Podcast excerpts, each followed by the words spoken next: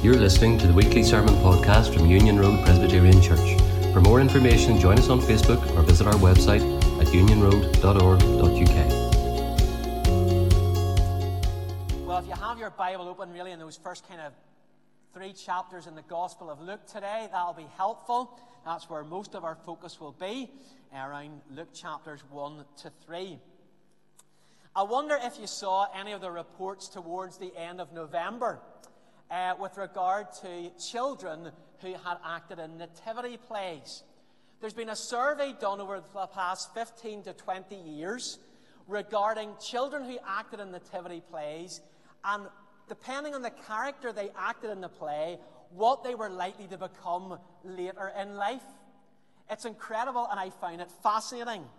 For example, and maybe some of you can resonate with, with this. You know, there was the child who was chosen to play Mary, often found to be louder than the average five year old, not averse to wearing blue or holding hands with lots of boys. Whilst her parents were likely to contribute to school funds in a very significant way, and she tended to be a very high achiever. As for Joseph, the boy in question was one who always did his homework, got at least 9 out of 10 in his spellings, whilst was quite quiet, but also was particularly annoying to the rest of the class, and ended up in business.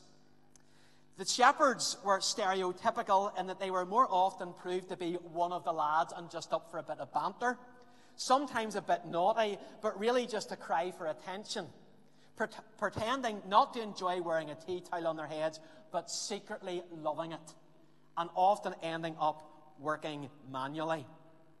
Whilst the wise men tended to be well behaved, top of the class types who could be trusted with the most expensive props, and inevitably ended up running lucrative IT companies. And what about those who played the donkey? Well, the survey said that they were generally cheeky, but secretly loved being an important part of the story, and they often end up in customer relations. And as for the angel in the background with no real role to play except looking tinsely and cute, well, they tended to crave attention, were constantly disappointed that they weren't picked to be Mary, jealous of other people's successes, rebellious in the face of obscurity, capable of entertaining themselves for hours with a piece of tinsel. These are the sort of caricatures we usually paint in the annual nativity plays. They're so often the actors who steal the show. My favourite one was a few years ago. I saw a nativity play in one of the local schools, and the girl who was playing the tree was the best because she kept doing this. And everyone's eyes were on her. But how often is it at the expense of the child who makes Christmas? I'm not going to do a survey today to ask hands up who played Mary, who played Joseph, who played an angel, because it might be rather embarrassing. But here's my question for you all in Union Road today. It's a very straightforward question. How many of you ever wanted to play Jesus? How many of you ever wanted to play Jesus? the things we do, the organizations we represent. But here's the question above all questions at this Christmas time how many of us want to be like Jesus? We can be up their neck in all the organizations, and we can all have our different roles that we play in church on the eldership, on committee, doing the practical stuff, doing the music, running our youth doing things with the children, whatever. We all like our part. We play our part in the great big play that is Union Road. But how many of us, our first desire above everything else, above BB and Youth Club, above PW, above prayer meeting, above the is I want to be like Jesus. Because if that's not number one, we've missed out entirely on what Christmas is all about. How does it happen that people like you and me can be like Jesus? Well, first of all, through the true Christmas spirit. The true Christmas spirit. Now, the Christmas spirit is not that sentimental Bing Crosby snowflake hills and fuzzy feeling inside spirit, but a true living and powerful spirit found in every corner of the Christmas story. Turn with me to Luke chapter 1, first of all, and remember that Luke was a doctor. He came from a scientific background and had taken oaths, the Hippocratic oath, to tell the truth as part of his whole professional development. He told the truth. And look at what we read in Luke chapter 1, verse 15. When Zechariah is confronted by the angel in the temple, prophesying the birth of John the Baptist, the forerunner of Jesus, he's told that John will be filled with the Holy Spirit even before he's born. That's incredible. There's a child filled with the Holy Spirit even before born.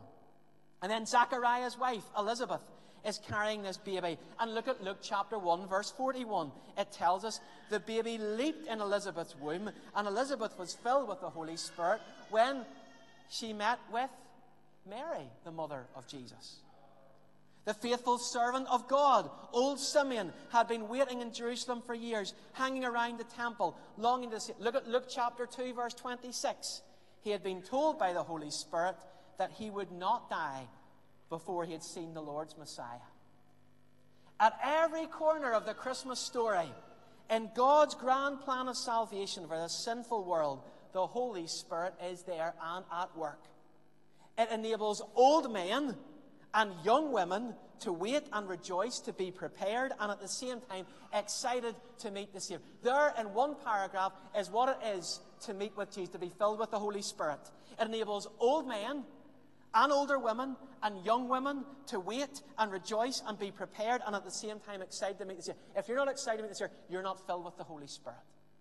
If you're not excited today by Jesus, you are not filled with God's Holy Spirit. And that's even before we get to Mary. He asked the best question of God, of heaven around Christmas that answers all our fears. She's just been told that she's going to carry the Son of the Most High God. And while she's excited by the prospect of carrying the Savior, look at Luke chapter 1, verse 34.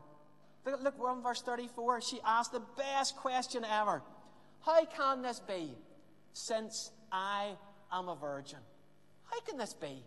I'm a virgin. Yeah, Mary's young but she's not daft. She's willing to help, but finds it very hard to understand. She's faithful to God, and she's also been faithful to Joseph. How can she possibly have a baby? Well, verse 35 answers, doesn't it? The angel answers. The angel once again refers to the mysterious, mighty, maternity making Holy Spirit, the one who alone brings life, the Spirit who brings new birth.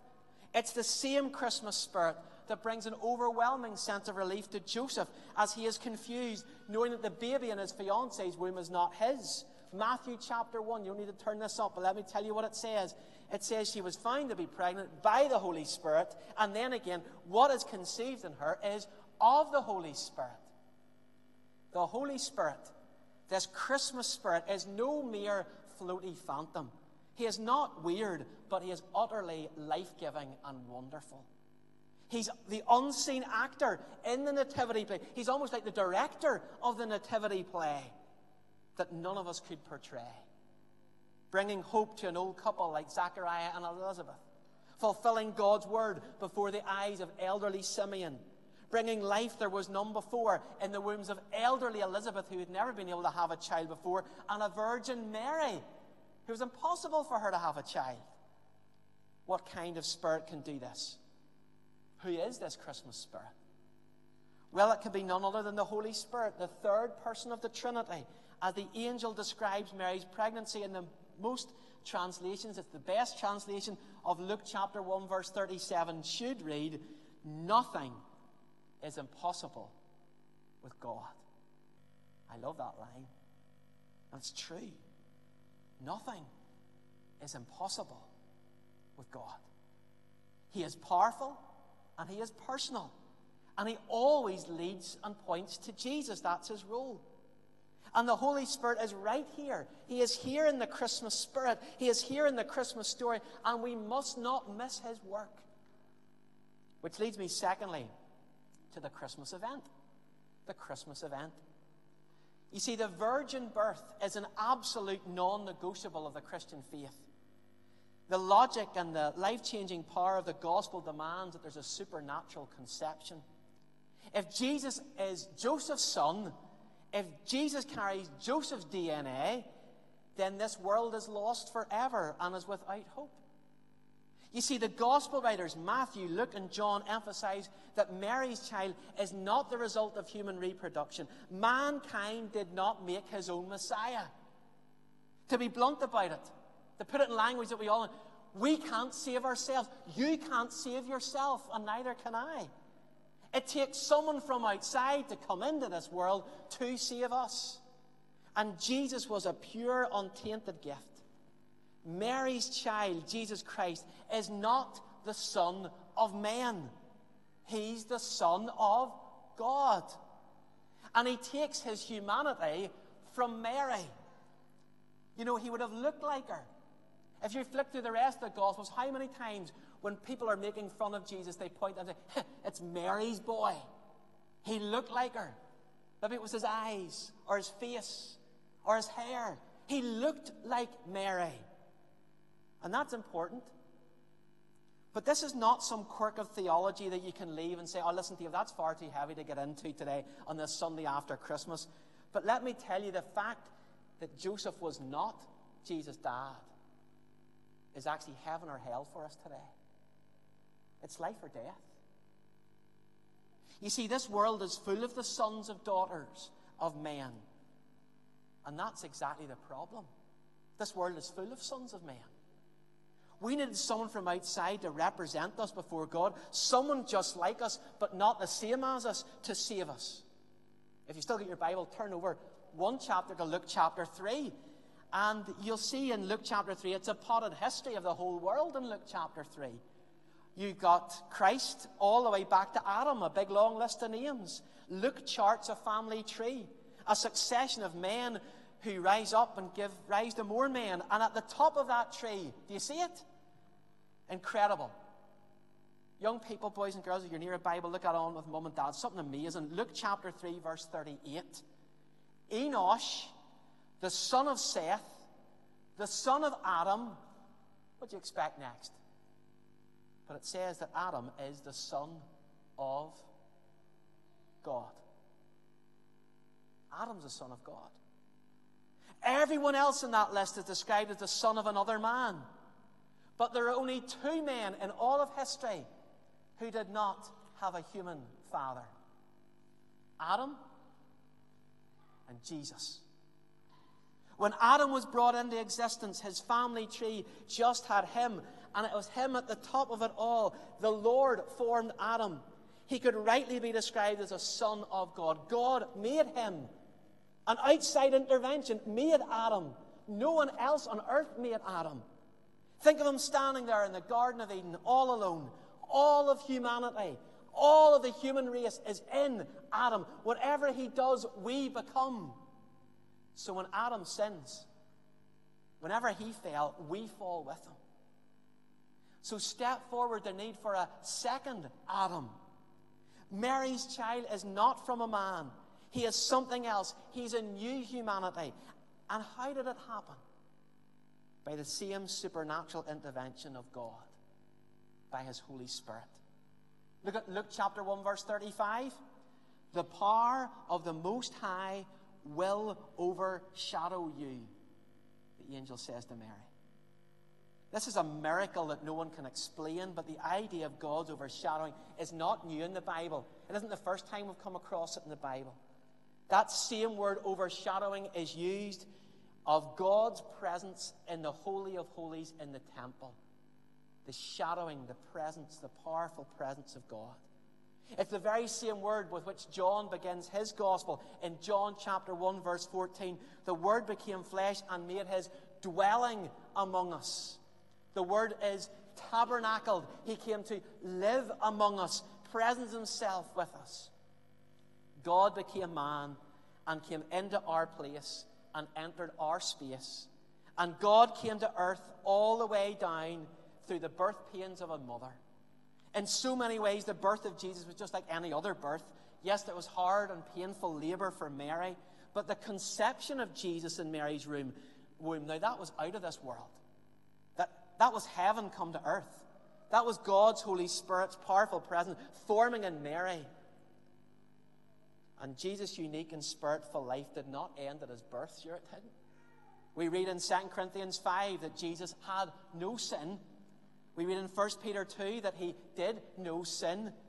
Even when Pontius Pilate, a Roman leader, interviews Jesus and questions him, he washes his hand. I can find no fault.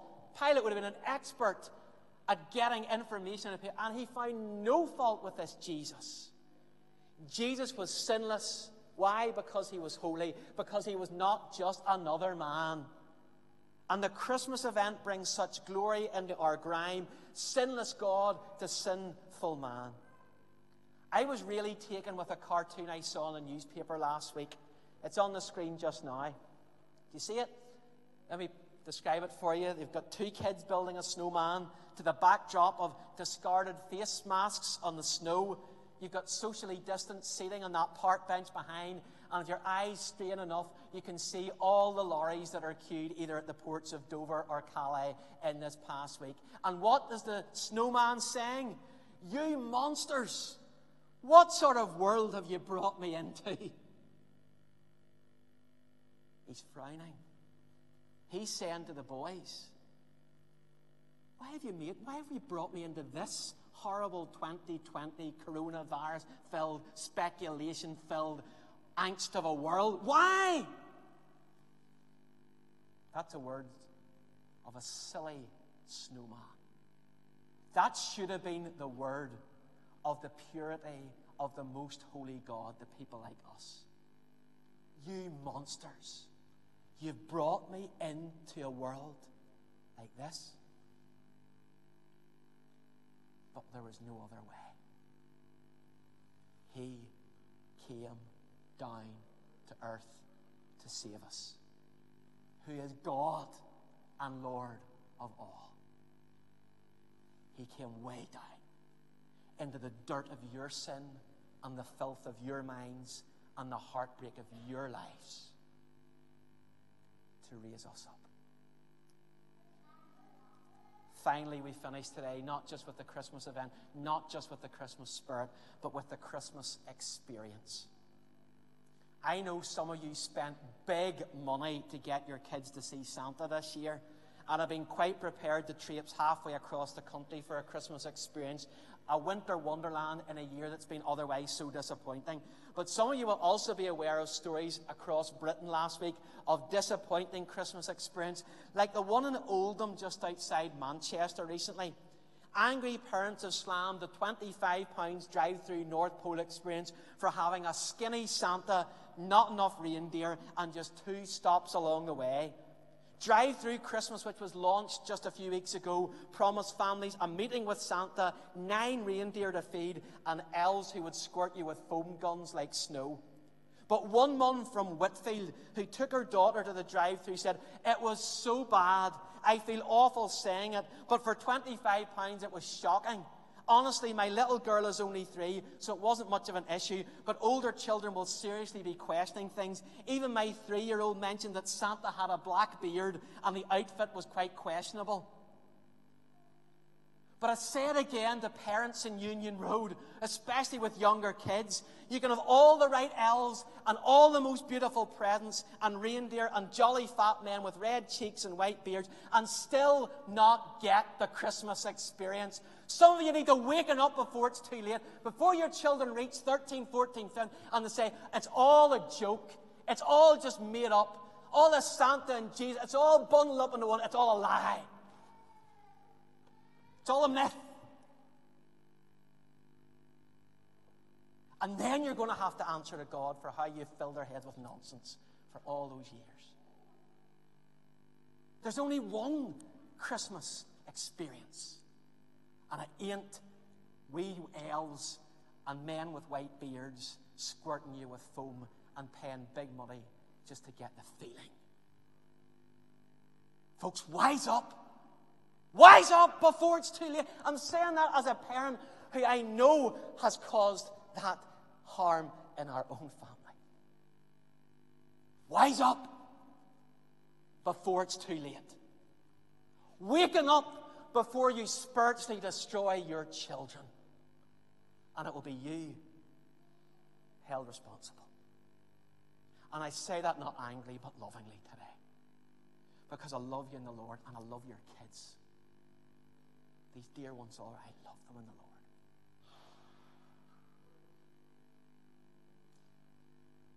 The one Christmas experience is this born to raise the sons of earth, born to give them second birth. That's it. In Galatians 4, verses 4 to 6, we read a summary of the Christmas event and the Christmas experience is offered to us. Listen carefully to one translation of it. But when the proper time came, God sent his Son, born of a human mother, born under the jurisdiction of the law, that he might redeem those who are under the authority of the law and lead us into becoming by adoption the true sons of God. It is because you really are the sons that God has sent the Spirit of His Son into your hearts to cry, Abba, Father. You, my brother, are not a servant any longer. You are a son. And if you are a son, then you're certainly an heir of God through Jesus Christ. Wow. What does that tell us? You and me can be like Jesus. We can be Jesus in the Nativity play. The event, God sent His Son. The experience to redeem us, to rescue us, to make us sons of God. And as John 1, verse 12 tells us, Yet to all who did receive him, to those who believed in his name, he gave the right to become children of God. Children born not of natural descent, nor of a human decision, or a husband's will, but born of God. If we receive this Jesus as our Savior, as our light in the darkness, as eternal life as sons of man who face eternal death, and we are born of God. Yes, and I say that reverently, we will become like Jesus. The Holy Spirit brings about this new birth. Something brand new happens in us. And if you think this is beyond your reach or out of your hands, you would be absolutely right. But because God has done it, nothing is impossible. You are not written off. Listen, we are dealing with a personal, powerful spirit who was there at the start of this all. Do you remember what Genesis chapter 1, verse 2 tells us? Now the earth was formless and empty. Darkness was over the surface of the deep. The Spirit of God was hovering over the waters. And God said, Let there be light. And there was light. God's Spirit combined with God's Word is an unstoppable power and brings something from nothing, majesty from mess, sinful mankind to a holy God. This is the true Christmas experience. Not snow or sleighs, but God's Spirit working around us, speaking to us, hovering among us as we hear God's word today. Folks, every time we meet in church and I open this word and I read it to you and I preach it, the Holy Spirit is here. He's here. And at this moment, He's convicting some of us deeply in our hearts. I know He is because every time I open this book, it is not wasted.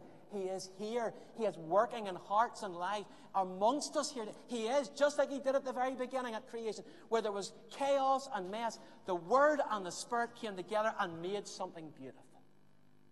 And He's wanting to do that in your life today. He's wanting to make something beautiful from the mess and chaos of 2020.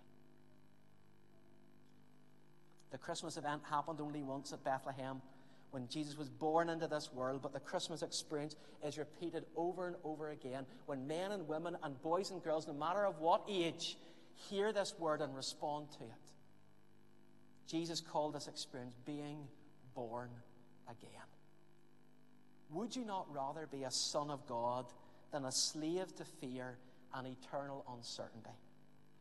And for those of us who have shared in that saving Christmas experience, maybe even 20, 30, 40 years ago, we come back to where we started today. Who are you in the Nativity play, and what have you become? It's not just those who are wise men make good IT consultants, or those who act as Mary become bossy. The mind blowing answer is if we are believers, we are the characters of Jesus Christ. We become, we, he became what we are so that we might become what he is. He came into our situation to invite us into his situation. He entered our family, the human race, that we can share in his family, the Trinity, with the Son as our Savior and brother, the Spirit bringing us new birth, and God as our Father. He, the Son of God, became flesh so that we who are flesh might become sons and daughters of God. And so here's my question to us all Right, boys and girls, here's something to do at home later on. I want you to go home And I want you to look around. I don't know where you display your Christmas cards. Some have it up in string. Some have it into the, at the fancy tree. Some have it maybe on your mantelpieces. Where I, I want you to go home, boys and girls, and I want you to count down the cards. Any card you see with any of these three words on it peace, love, joy. Okay? If you see any cards with any of those, our house is littered with, with cards that have peace, love, or joy. It, it seemed to be the words that people like around Christmas. For those of you who know what God's Spirit is meant to produce in our lives, from Galatians chapter 6, it's love, joy, peace, and the rest. That's what it means to have the Holy Spirit at work in your life. So here's my question for those of us who have been Christians for years today. Are you more loving at the end of 2020 than you were at the beginning of 2020? Are you more full of joy deep in your heart at the end of 2020 as you were at the start of 20?